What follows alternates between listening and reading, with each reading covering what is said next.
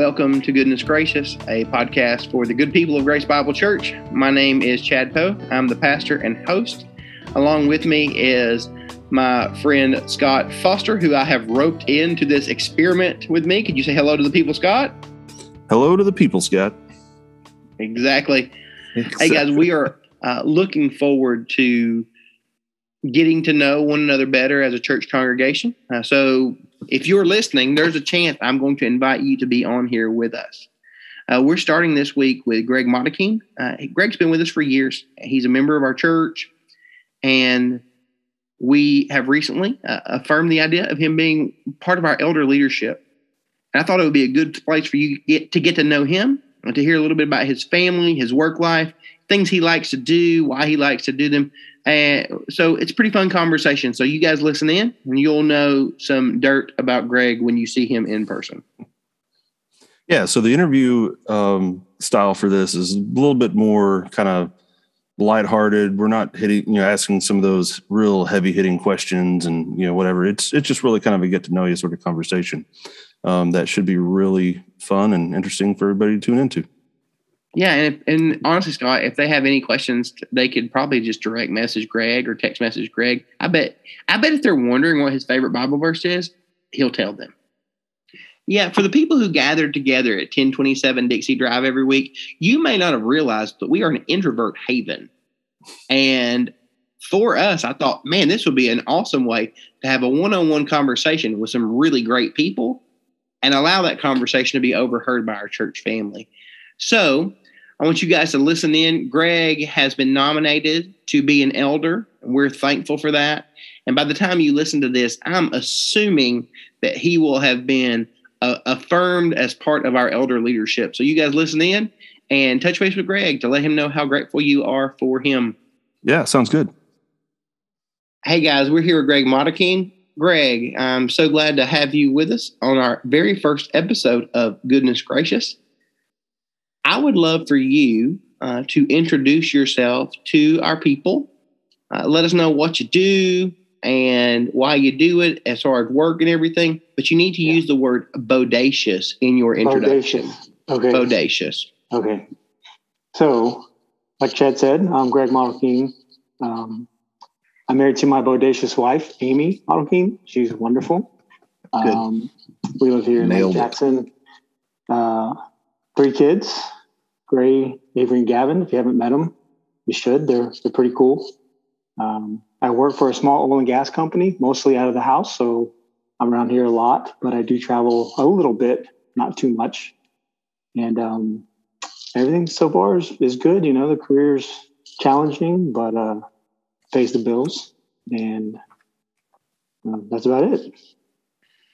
Hey, Greg. Now on Sunday morning, uh, you mentioned in your uh, when you just shared a brief story with our congregation yeah. you've been around grace for almost a decade is that correct? Yeah i think i think we first started visiting i want to say it was maybe late 13 or early 14 i think. Um, of course it was it was brian um, at the old building and we visited we popped in and out and then we continued kind of shopping around for churches. And then ultimately i think we landed at grace permanently i think in 16 and then uh, became members. I think our paperwork may have gotten lost between Brian and you, and uh, I think that's when uh, we finally became members, just before or during that transition period. Brian, friends, eh, he was the pastor here for years before me. He was actually the first and only pastor until I got here. So, and our church used to meet a lot closer to El Toro, so it took you way less time to way, go. Way less. to get away and go get your chips and salsa. Uh, Greg, you also mentioned that when you became a Christian, you uh, did so at a Halloweeny roast. Now, you and I have been in both discipleship groups together as well as life groups. There is more to that story, and I feel like it is only appropriate for you to let the good people know the the whole of it. Okay. Okay. Can so, we first take a moment to appreciate the pun that is a Halloweeny roast in and of itself. You're right. I don't know who that's, came up with that name. That's pretty amazing. Yeah, yeah, that's that was kudos to whoever came up with that name. It was two, pretty good. Um, two points to that legalist that Greg mentioned on Sunday morning. Anyway, So, proceed. Yeah, uh, I was in high school, probably a sophomore, I think, and um, I got invited to this event, Halloween roast. Obviously, it was going to be a Halloween event, so it was at night. Um, and I get I get invited. I get dropped off, right? Not not driving yet, so I get dropped off at this church, and there's a couple of vans lined up, and the youth minister says, "Everyone get in the van." Kind of flat, no joy, no joy in his voice at all. So it's kind of weird. So I get in and I notice that the windows have black paper. They're papered out so you can't see outside. So that was a bit of a cause for concern. Um, but I just rolled with it and we we start driving with no idea where we're going or where we're going to end up at. Uh, so we ride around a little bit and we finally stop and they pull us out of the vans and we're just in the middle of the woods. No clue to this day. I couldn't tell you where we were at. Um, so we get out of the van and they sit us kind of in a circle. And from somewhere, I don't know what magic was at play, but they pulled a television out of the woods. Um, but this long extension cord, I probably could have followed the extension cord and figured out where I was at, but I didn't have the guts at that time to, to do that. So, anyways, uh, they play a movie, and it's the 70s uh, Rapture movie. I think it's called A Thief in the Night. A Thief in the Night, uh, which is pretty a pretty intense movie, especially for uh, a younger uh, high school kid. Uh, and I don't know if you're Chad. Have you seen that movie at all? Let me let me just share. That's late seventies, and there is a scene in the movie where they place a young girl on a guillotine. Yes, that's the So, one. just so we know what we're working with, French Revolution type deaths in this movie. Yeah. So not the Kirk Cameron version at all. Mm-mm. so so we watched the movie, super intense, um, and it's over, right? And the the pastor, the youth minister, I should say, um, walks up and and he asks us, if you were to die tonight, do you know for certain that you would go to heaven? And as if on cue, a few men, which I found out later they were elders of the church or deacons, walk out of the woods with shotguns in their hands, you know, rifles, and sort of put the exclamation point on the youth minister's uh, question. And I'm sure it was sincere, but that night I met Jesus. You can Not face to uh, face. Well, pretty close. So Pretty yeah, uh, yeah, I raised my hand and I walked down the aisle and I said the sinner's prayer. It was very 90s, but uh, but that was that night, and it's been a interesting journey since then. were the hot dogs before or after? There was The- somewhere in there. I, I think I was so traumatically, you know, hurt in my brain that I just blocked the rest of that night out. What if they showed you guys how a guillotine worked by slicing hot dogs? Like they had an actual one that, That would have been, yeah, that I- would have I- been effective. Yeah, I had a friend years ago that would always get flubbed up when he would be having the conversation if you were to die tonight. And he would say, If you were to be in a car wreck tonight, where would you go? And multiple people answered, Well, I hope they take me to the hospital. The hospital. yeah, so, so Greg, in the bubbling metropolis that is our hometown, yeah. you're not from here though. You're from Bay City, correct? Right. Yeah, I was born in Palacios, which is even further in the boonies, Mhm. and uh, yeah, oh, super- Bay City was going to town. That's right. That, that's exactly right. That was going to town. Moved to Bay City. Uh, went through all my school school age years there. Joined the military. Came back home to Bay City. What was your first experience at a Buc-ee's? I, I really, I just thought it was another gas station. Um, so it must not have been a huge. untrue. so I don't think it wasn't. A, I think it was the the one at the end of Old Angleton Road right here, not the big one by 2004, but on the other side on Oyster Creek. Um, so it wasn't like a big deal. So that's the original Buc-ee's, right? I'm pretty sure. I've heard That's what I've heard. stories. Yeah. I regularly want to take a picture because people take pictures in front of Buc-ee's with with all their loot these days. I want to take a picture a picture in front of Buc-ee's one just to let the people know where where our humble beginnings were. That's Right. right. Yeah. Yeah. And you go into that place and you know, the bathroom is just a gas station bathroom. Like Right. it's It is. it's not amazing. So it's I, I don't even know if we can call it a Buc-ee's, but it is the original. So Yeah. Yeah. It's clean. I, I use that bathroom enough Oh, to know it's clean. but it's pretty awesome. Well, we just moved out to the Creekside. Yeah, there's a Buc-ee's on it, each end of the street, so that's it could be good or bad. Snacks galore. That's right. Uh, they do offer burritos at the at Buc-ee's too. That's right. On the twenty on the two thousand four side. Yeah. Uh, Greg, if you and Amy are going on a date uh, in Lake Jackson, where do you guys go for dinner? we try. We like going to the Grape Taste. Um, nice. which on Oyster Creek. Um, that's that doesn't happen very often. Our our oldest daughter, she's 12, so she's just getting into babysitting age. So we're going to start taking advantage of that really soon. Game changer. That's right. Game Oh, yeah. changer. When we when we let Shepard start babysitting at seven, it really did change the way. Things. I mean, we weren't sure what was happening at the house. yeah, yeah, I mean, having a built-in babysitter, um, yeah, that's uh it makes coordinating date nights so much easier. yeah.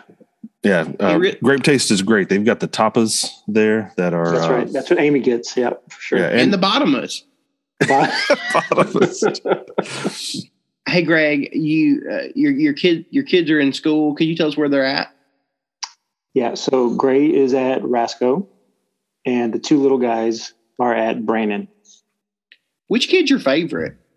Um, I'll tell you that after afterwards. You tell me, then I'll tell you. How about that? Who's your favorite kid? Now, which one of my kids is your favorite? Uh, right, that's right. Um, with Gus, Gus, uh, the uh, I'm The kidding. dog. yes. For us, as you know, with our church, you've been here for years. You have served really in in what we consider a, a deacon role, in that you are a life group leader for us. You function in that way. You're very servant hearted with our with our church family, and we're grateful for it. Um, as an elder, what are some things that you're praying about for our church as we just keep moving forward? And Yeah. Um, I think I would like to see maybe some organic growth. Um, and however that happens, I, I don't have a preference. Um, I would also like to see um, life group life groups either get bigger or or have some branch off. I think ours is kind of um, to the point where we have enough people where we maybe could branch off. Um, so I think just trying to get the congregation the members especially involved in, in smaller groups to get a more you know intimate setting to to feel more comfortable to, to open up and share It sounds to me like you've been in multiple varieties of groups with a certain pastor of Grace Bible Church, and I think those things are sound amazing. yeah Um, uh, okay, Greg. So, uh, lightning round questions. sure What's your favorite movie? of all time or right now All time. uh, probably ah, that's a tough one i'm going to say remember the titans Favorite superhero movie? uh, 90s batman Michael Keaton or Val Kilmer or Keaton for sure the original? Yeah Scott, throw a question if you want one. All right. What's your favorite TV show?